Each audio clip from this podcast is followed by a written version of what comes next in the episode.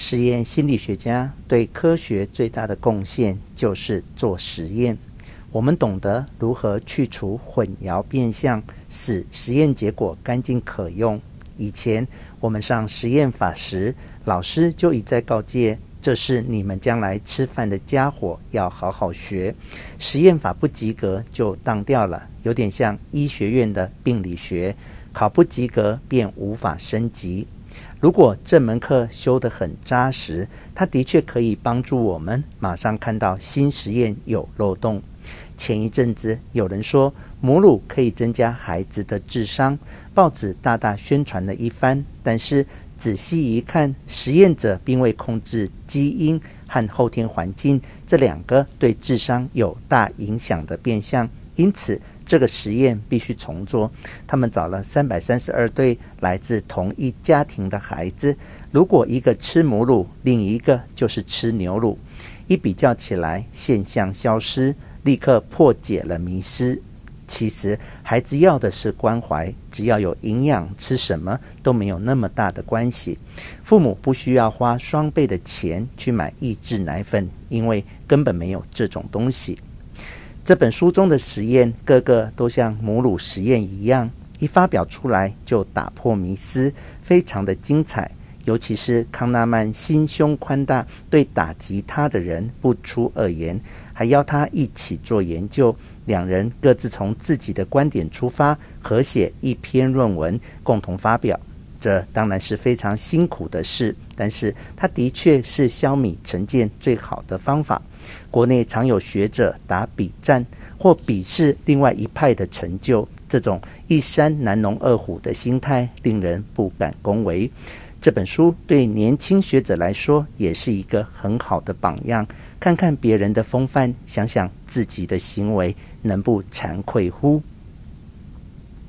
这本书书名叫《快思慢想》，主要是因为我们有两个系统在主宰着我们的思考和决策，只是自己不自觉而已。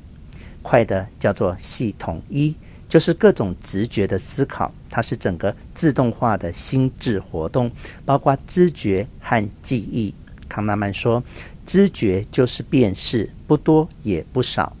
慢的，他把它叫做系统二。是要花力气去思考的。通常在系统一失败后，系统二才会上场。系统二其实就是你，套句弗洛伊德的名词，就是自我。而系统一是本我，它在你不自觉的情况下，主宰着你的选择和判断。这些心智活动当然有上限，所以人会犯错。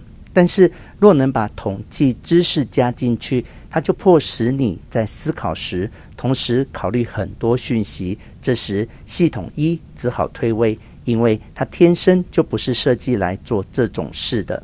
在统计数据的帮忙下，逻辑的思考就使我们能做出较正确的判断。这时的你，就是弗洛伊德的超我了。我在翻译这本书时，觉得很有趣。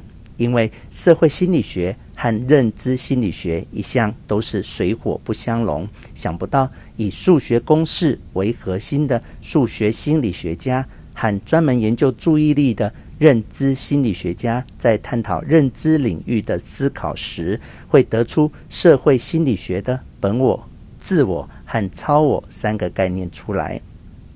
知识是相通的，没有任何一个例子比这本书更有说服力了。书中的各种效应，如框架效应、锚点效应、小数效应，每天都在生活上看到。的确，同样一件事，换个说法，民众就较能接受。台中监狱附近的居民拉白布条，不要法务部在旁盖性侵治疗所。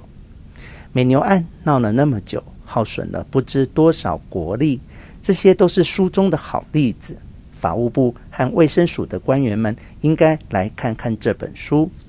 这本书对所有社会科学领域的人都会有用，绝对不只是经济学家和心理学家而已。沟通是个艺术，但是沟通不只是艺术，它更是智慧。好的沟通者一定要知道人的心理，尤其是系统一的本质。因为系统一是直觉的，我们只有在系统一走不通时，才会劳驾系统二。所谓阎王好见，小鬼难缠。如果系统一放行，后面就没事了。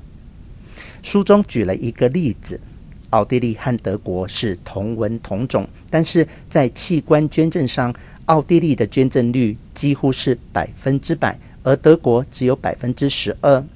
瑞典和丹麦都属于北欧语系，文化和人种也相似。丹麦还被瑞典统治过，但是瑞典的捐赠率是百分之八十六，而丹麦只有百分之四。追究原因，原来表格的设计不同。高器官捐赠国家的表格是你不想捐，请在格子中打勾，不然假设你愿意捐。低器官捐赠的国家表格是你必须在格子中打勾，你才会成为捐赠者。就这么一点点的差异，造成捐赠率这么大的差别。人真是说不准的动物，谁会想到表格勾选的方式会造成完全不同的结果？执政者在民怨这么高时，应该好好的来看一下这本书，检讨一下为什么做了半天，老百姓不但无感。还怒感，我们常感叹人老得太快，成熟得太慢。等累积到人生的智慧时，人生已过去了。其实不必悲观，良书益友就是成熟的催化剂。这本书更是其中的翘楚。阅读它，使你拥有智慧无憾的人生。